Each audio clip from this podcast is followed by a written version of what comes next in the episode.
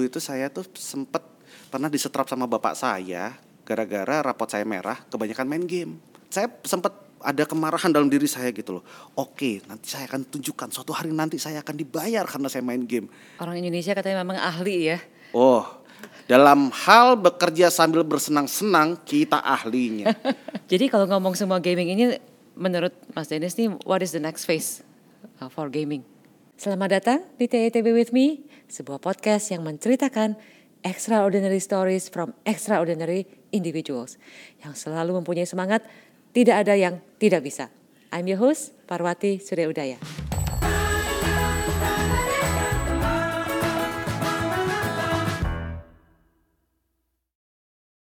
Selamat sore nih Mas Denis, ini selamat datang di TETB With Me. Terima kasih sekali nih. Ini ngomong-ngomong ingat nggak terakhir kita ketemu nih di Bandung ya, Bandung dua tahun yang lalu Bu. 25 April tepatnya, soalnya setahun sebelum uh, ulang tahun ayah. Dan waktu itu kita ketemunya di tempatnya yang agak ini ya, kayak museum gitu ya. Iya itu musimnya OCBC kan? Iya, museumnya OCBC. Iya. Masih ingat kan menunya apa waktu itu Mas Denis? Ada bakso, ada mie. Pokoknya itu menu rumahan saya inget nih ya. Itu menu rumahan yang eh, biasa di apa namanya diberikan ke tamu kalau Bu Par ada per- apa perjamuan gitu ke teman-teman atau handai taulan. Waduh, handai Waduh. taulan bahasanya. Terima kasih banget diingat itu memang menunya waktu itu menu khusus, menu rumahan, menu rumah ibu saya. Iya gitu. Tapi memang uh, terima kasih lagi ya.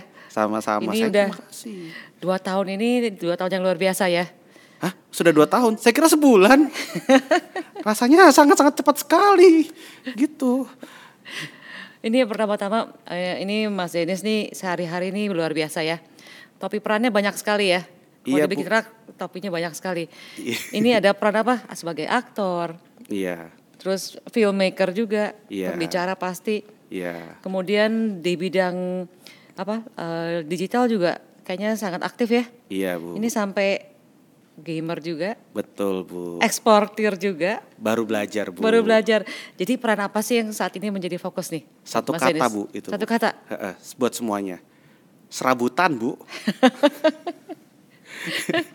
gitu. Tapi memang eh, sepanjang dua tahun terakhir memang sepertinya saya harus mengalami itu semua. Dan saya rasa eh, itu adalah salah satu bentuk di mana saya tuh harus adaptasi, Bu. Gitu loh, dengan situasi kayak gini gitu. Sebel nggak, Bu? Ngeliat dua tahun terakhir itu. Rasanya belajarnya banyak sekali, jadi nggak boleh sebelin. Semua itu harus disyukuri.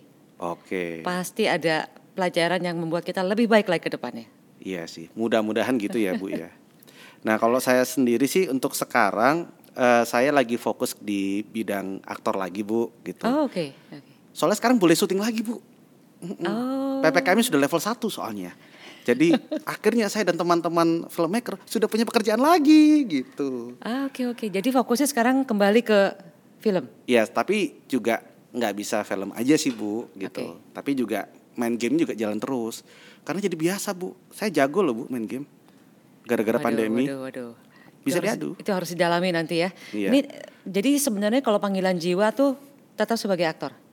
Kalau panggilan jiwa nih sebenarnya tetap sebagai apa iya?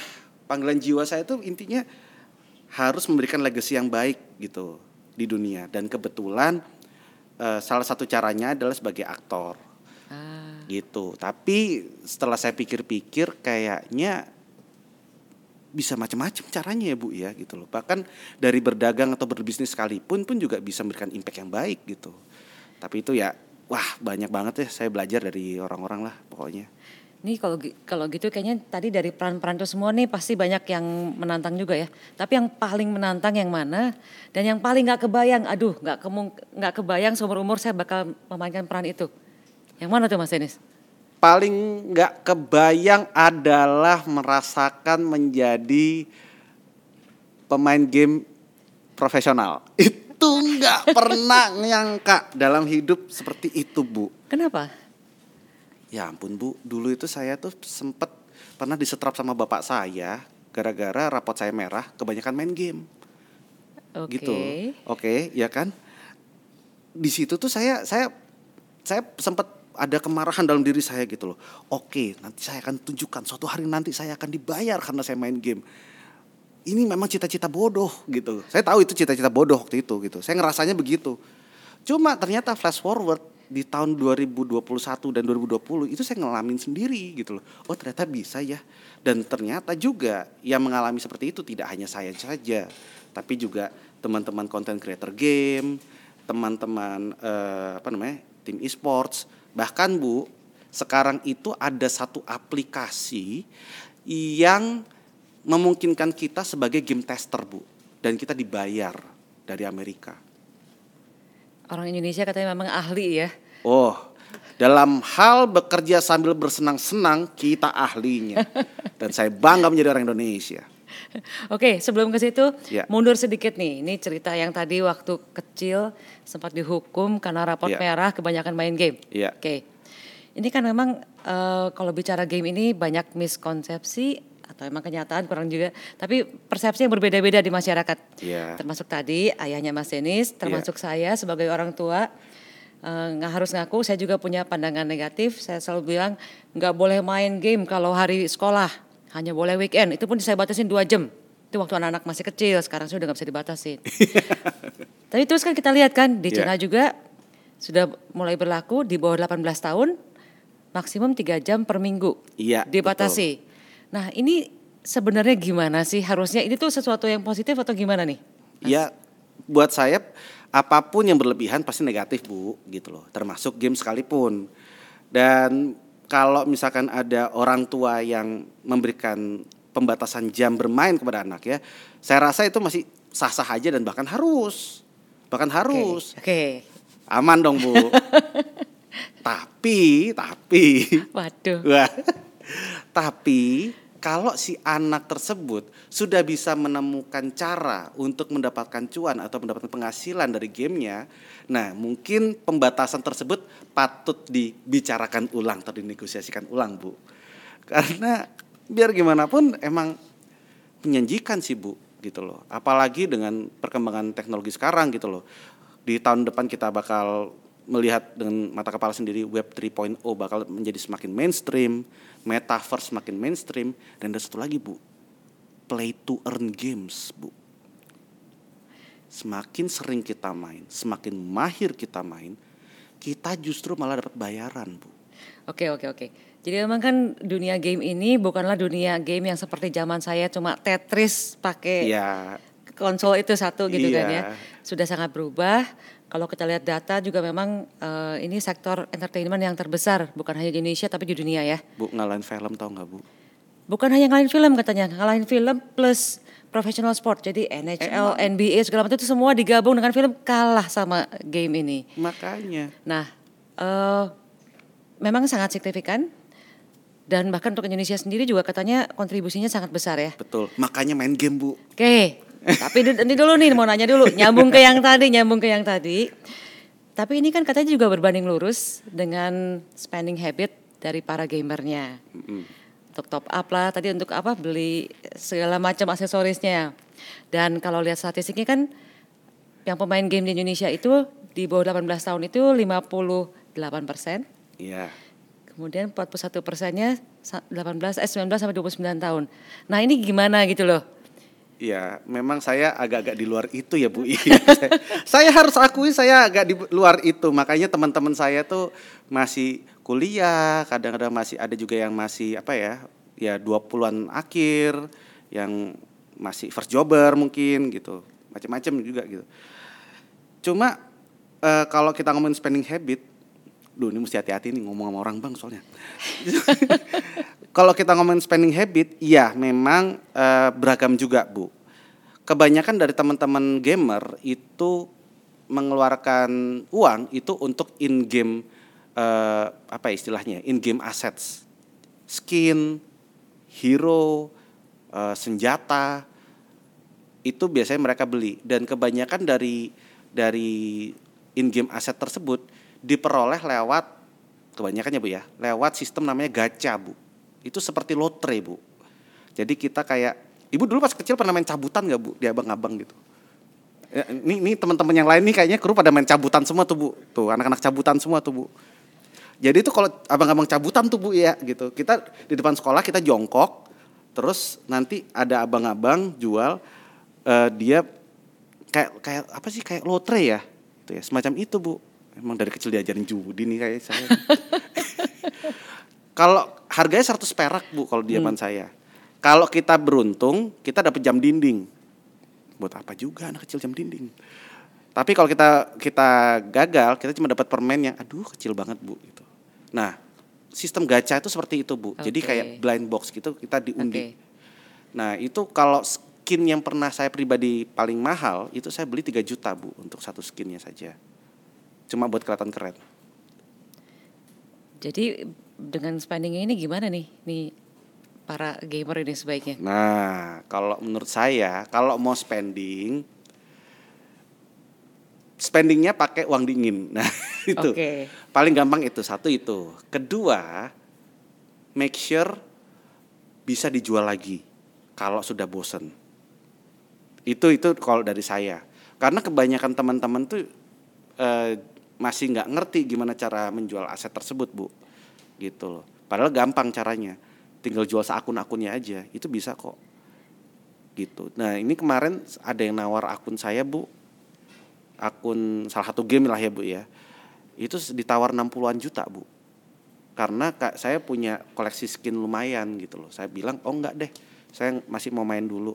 Ntar kalau harganya udah 200 juta saya lepas buat kamu." gitu. Wah ini memang dunia gaming ini luar biasa nih ya. Kalau Iya. boleh tahu tadi kan sempat ngomong juga nih apa ada insting apa judi dan sebagainya ya. Tapi sebetulnya kalau untuk main game yang baik itu apa sih yang lebih penting? Teknisnya atau tadi kemampuan mengambil eh, membaca risiko ya, mengambil Iya. eh, atau kesabarannya Nah. atau strateginya tuh gimana sih? Dan kalau boleh tahu, apakah yang dipelajari di dunia gaming itu diterapkan juga di keseharian atau bahkan di keuangan atau di bisnis? Nah, bagus tuh Bu pertanyaannya. Kalau di sports itu seperti sports lainnya Bu, yang di yang di apa namanya yang dinilai itu Citius Altius Fortiusnya Bu. Gitu. Apa pula itu? Paling paling cepat, paling kuat, paling tinggi intinya itu. Dan dan dan siapa yang paling fokus dan siapa yang paling bagus strateginya itu yang paling dinilai.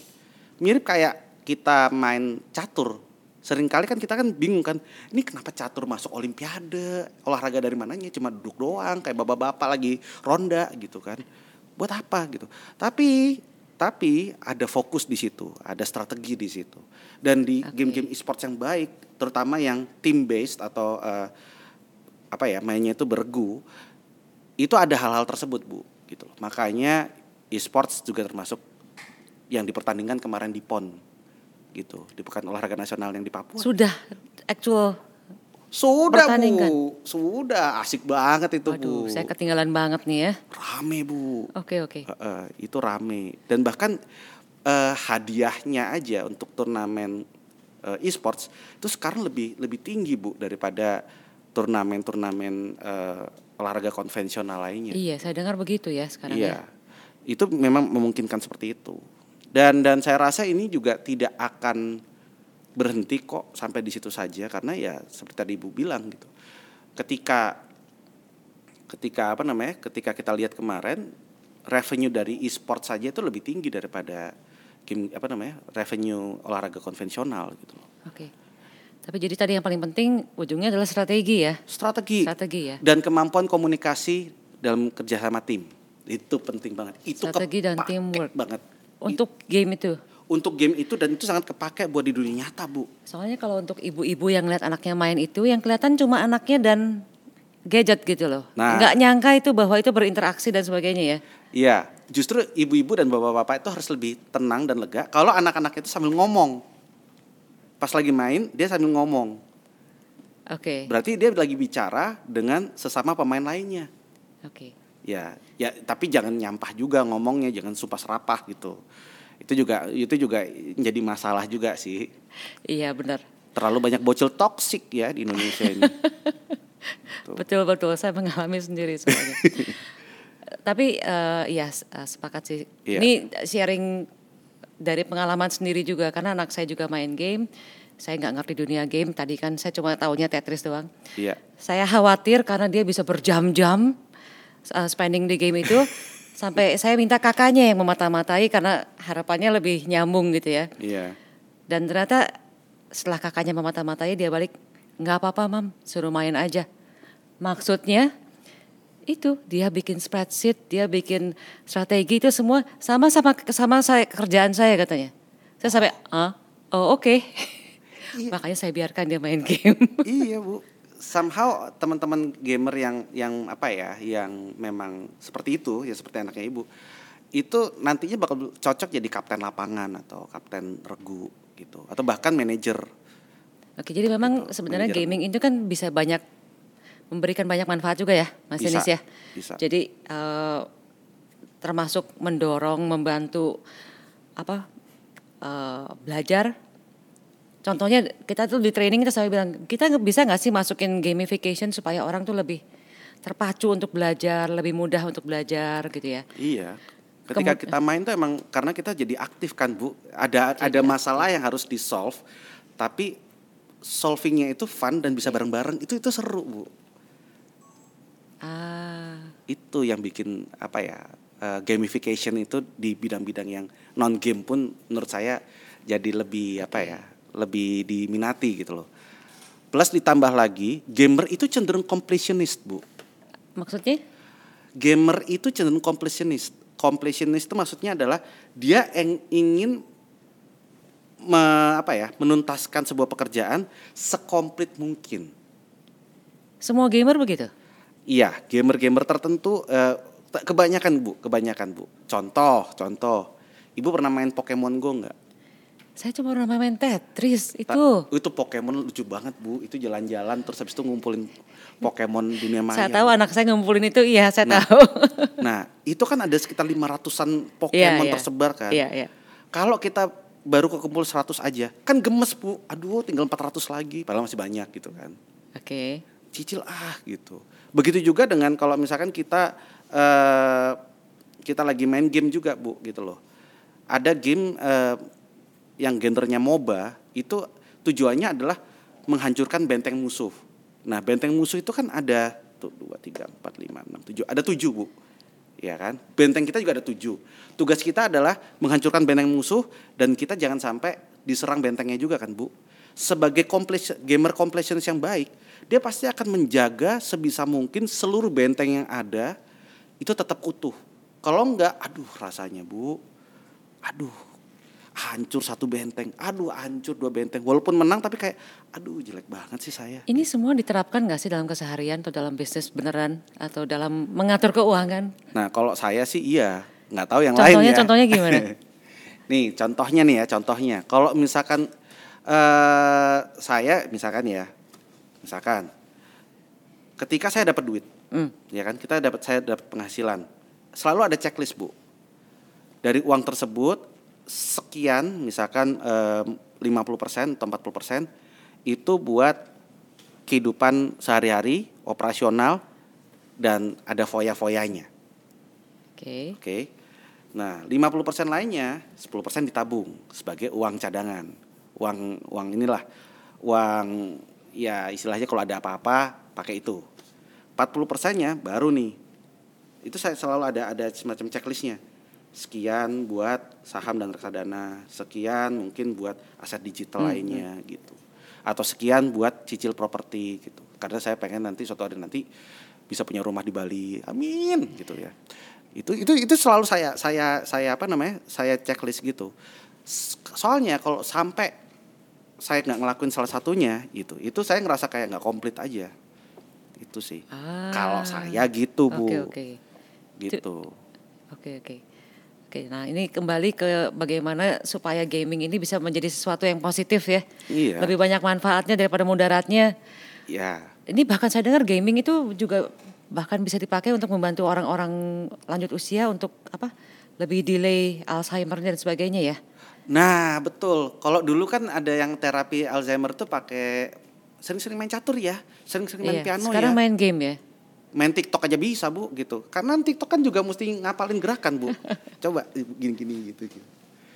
Gini-gini. Itu kan juga juga apa namanya ngapalin gitu. Itu juga sebenarnya TikTok itu juga gamification, Bu, gitu Oke, oke. Jadi gimana caranya nih supaya kita buat gaming ini menjadi satu gerakan yang bahkan membawa banyak manfaat untuk masyarakat, untuk ekonomi, Nah, untuk itu tuh bagus banget sih bu gitu loh. Itu itu juga sesuatu yang saya baru sadari belakangan kayak dua tahun tiga tahun terakhir gitu loh. Saya sadar bahwa kalau misalkan saya main game, apalagi terlalu larut dalam permainan, saya bisa membuang waktu begitu banyak. Dan membuang waktu begitu banyak itu adalah suatu hal yang paling anti dilakukan sama investor.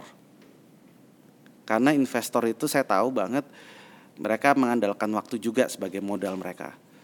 Jadi sekarang ketika saya main game, saya harus mikirin, oke, saya kalau main game ini saya akan mengeluarkan waktu sekian lama, uang sekian banyak, upaya sekian banyak.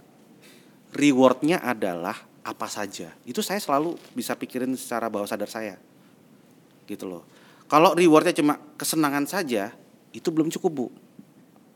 Kalau rewardnya adalah kesenangan dan kemahiran, saya bisa pakai kemahiran tersebut untuk mencari uang.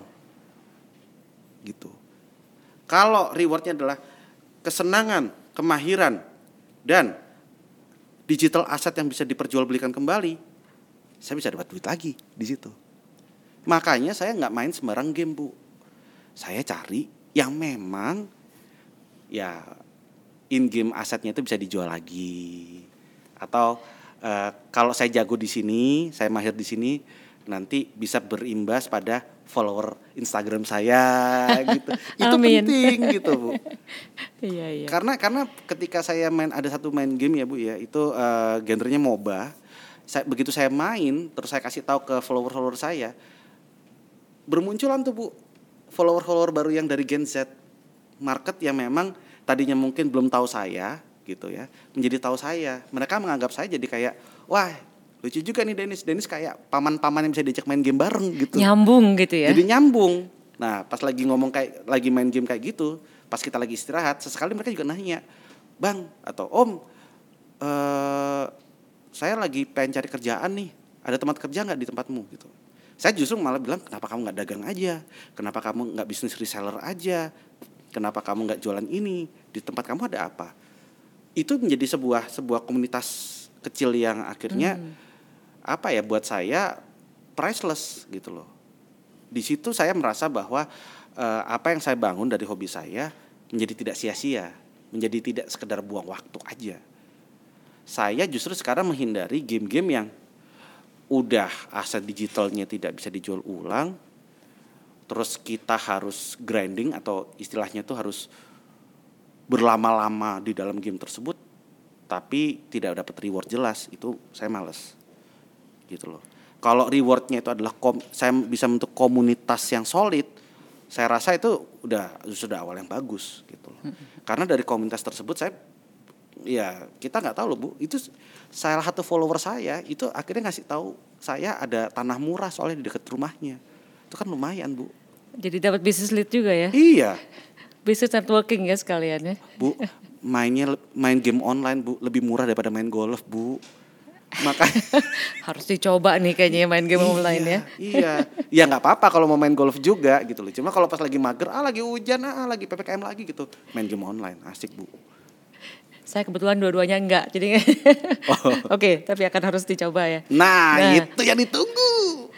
Jadi kalau ngomong semua gaming ini menurut Mas Dennis nih what is the next phase uh, for gaming? The next phase for gaming itu ketika sudah masuk ke dalam dunia web 3.0 ya. Pastinya fase pertama adalah play to earn games, Bu. Yaitu tadi yang seperti saya bahas bahwa ketika kita main semakin kita mahir dan semakin kita lama di dalam game tersebut, kita akan dikasih reward berupa aset digital yang bisa dijual ulang gitu. Dan di- ketika dijual dijual ulang yang dapat untung tuh mayoriti eh, mayoritasnya kita sebagai pemain. Satu itu. Kedua, metaverse. Yaitu kita bisa punya semacam eh, apa istilahnya ya? avatar di dalam dunia digital yang kita yang mana kita bisa hidup di dalamnya, ya hidup di dalamnya gitu ya. Sebagai dunia dan kita punya representasi bentuk fisik kita termasuk rumahnya, propertinya, barang-barangnya sekaligus. Jadi ada kita versi digital di dunia digital kayak Mark Zuckerberg kemarin di video metanya dia itu bu. Kita akan ke arah situ.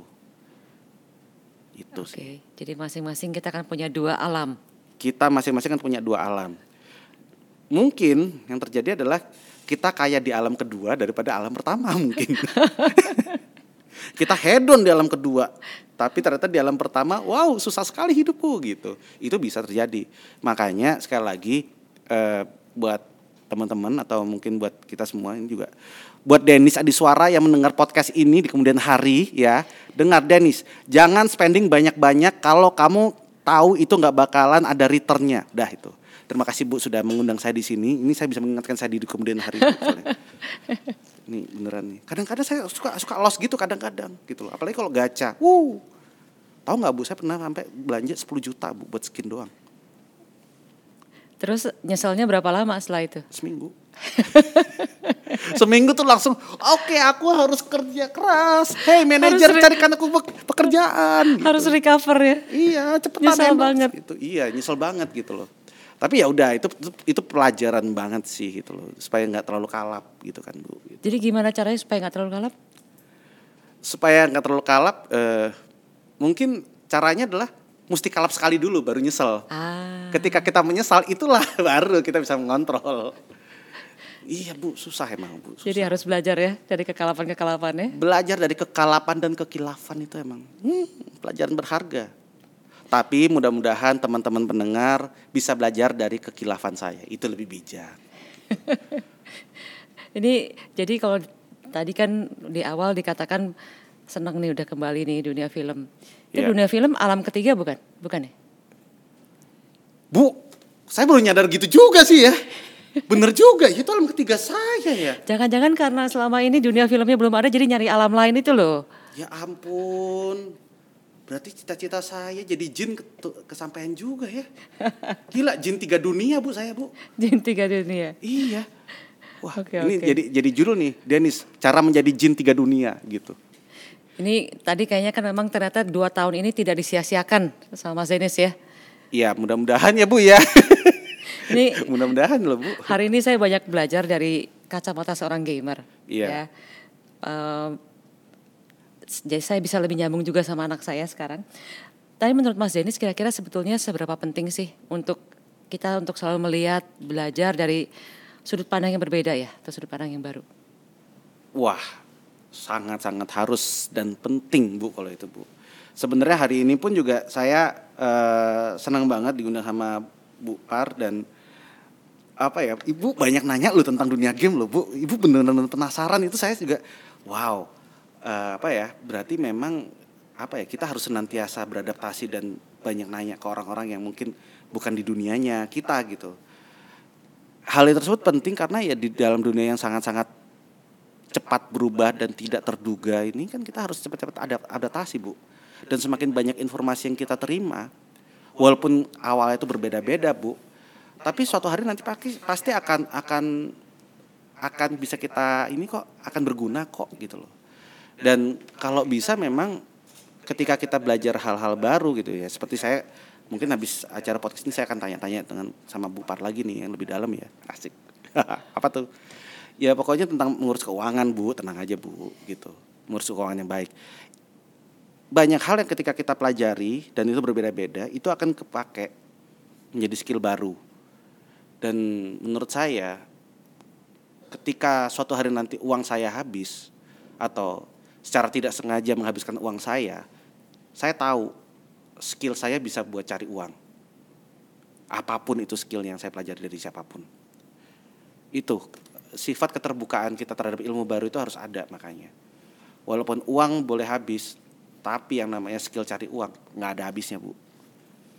Itu sih. Itu yang itu yang selalu saya percaya. Makanya saya selalu uh, invest in myself. Pertama itu selalu itu invest in myself caranya dengan ngobrol sama orang-orang yang lebih jago ngobrol sama orang-orang yang lebih berpengalaman minta ilmu mereka baru invest yang lain pakai uang dingin gitu. Waduh, ini makasih banyak nih. Mas Denis hari ini sharingnya senang ketemu lagi. Ya. Ini kalau boleh saya summary ya.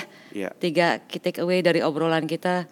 Yang pertama ini uh, ternyata dalam suasana seperti COVID pun di mana begitu sulit, begitu banyak yang hal positif yang bisa diambil ya. Dari semua peran ternyata yang yang yang dijalani sama Mas Denis dan Ya. ternyata pelajarannya banyak sekali ya. Jadi segala sesuatu yang negatif dilihat positifnya pasti ada Ya. jalan keluar dari situ ya. Yang kedua, buat para orang tua yang selalu khawatir anaknya terlalu banyak main game, ternyata ada juga manfaat-manfaatnya. Misalnya Ya. seperti mereka belajar strategi ya, belajar tadi team based komunikasi ya. Yes.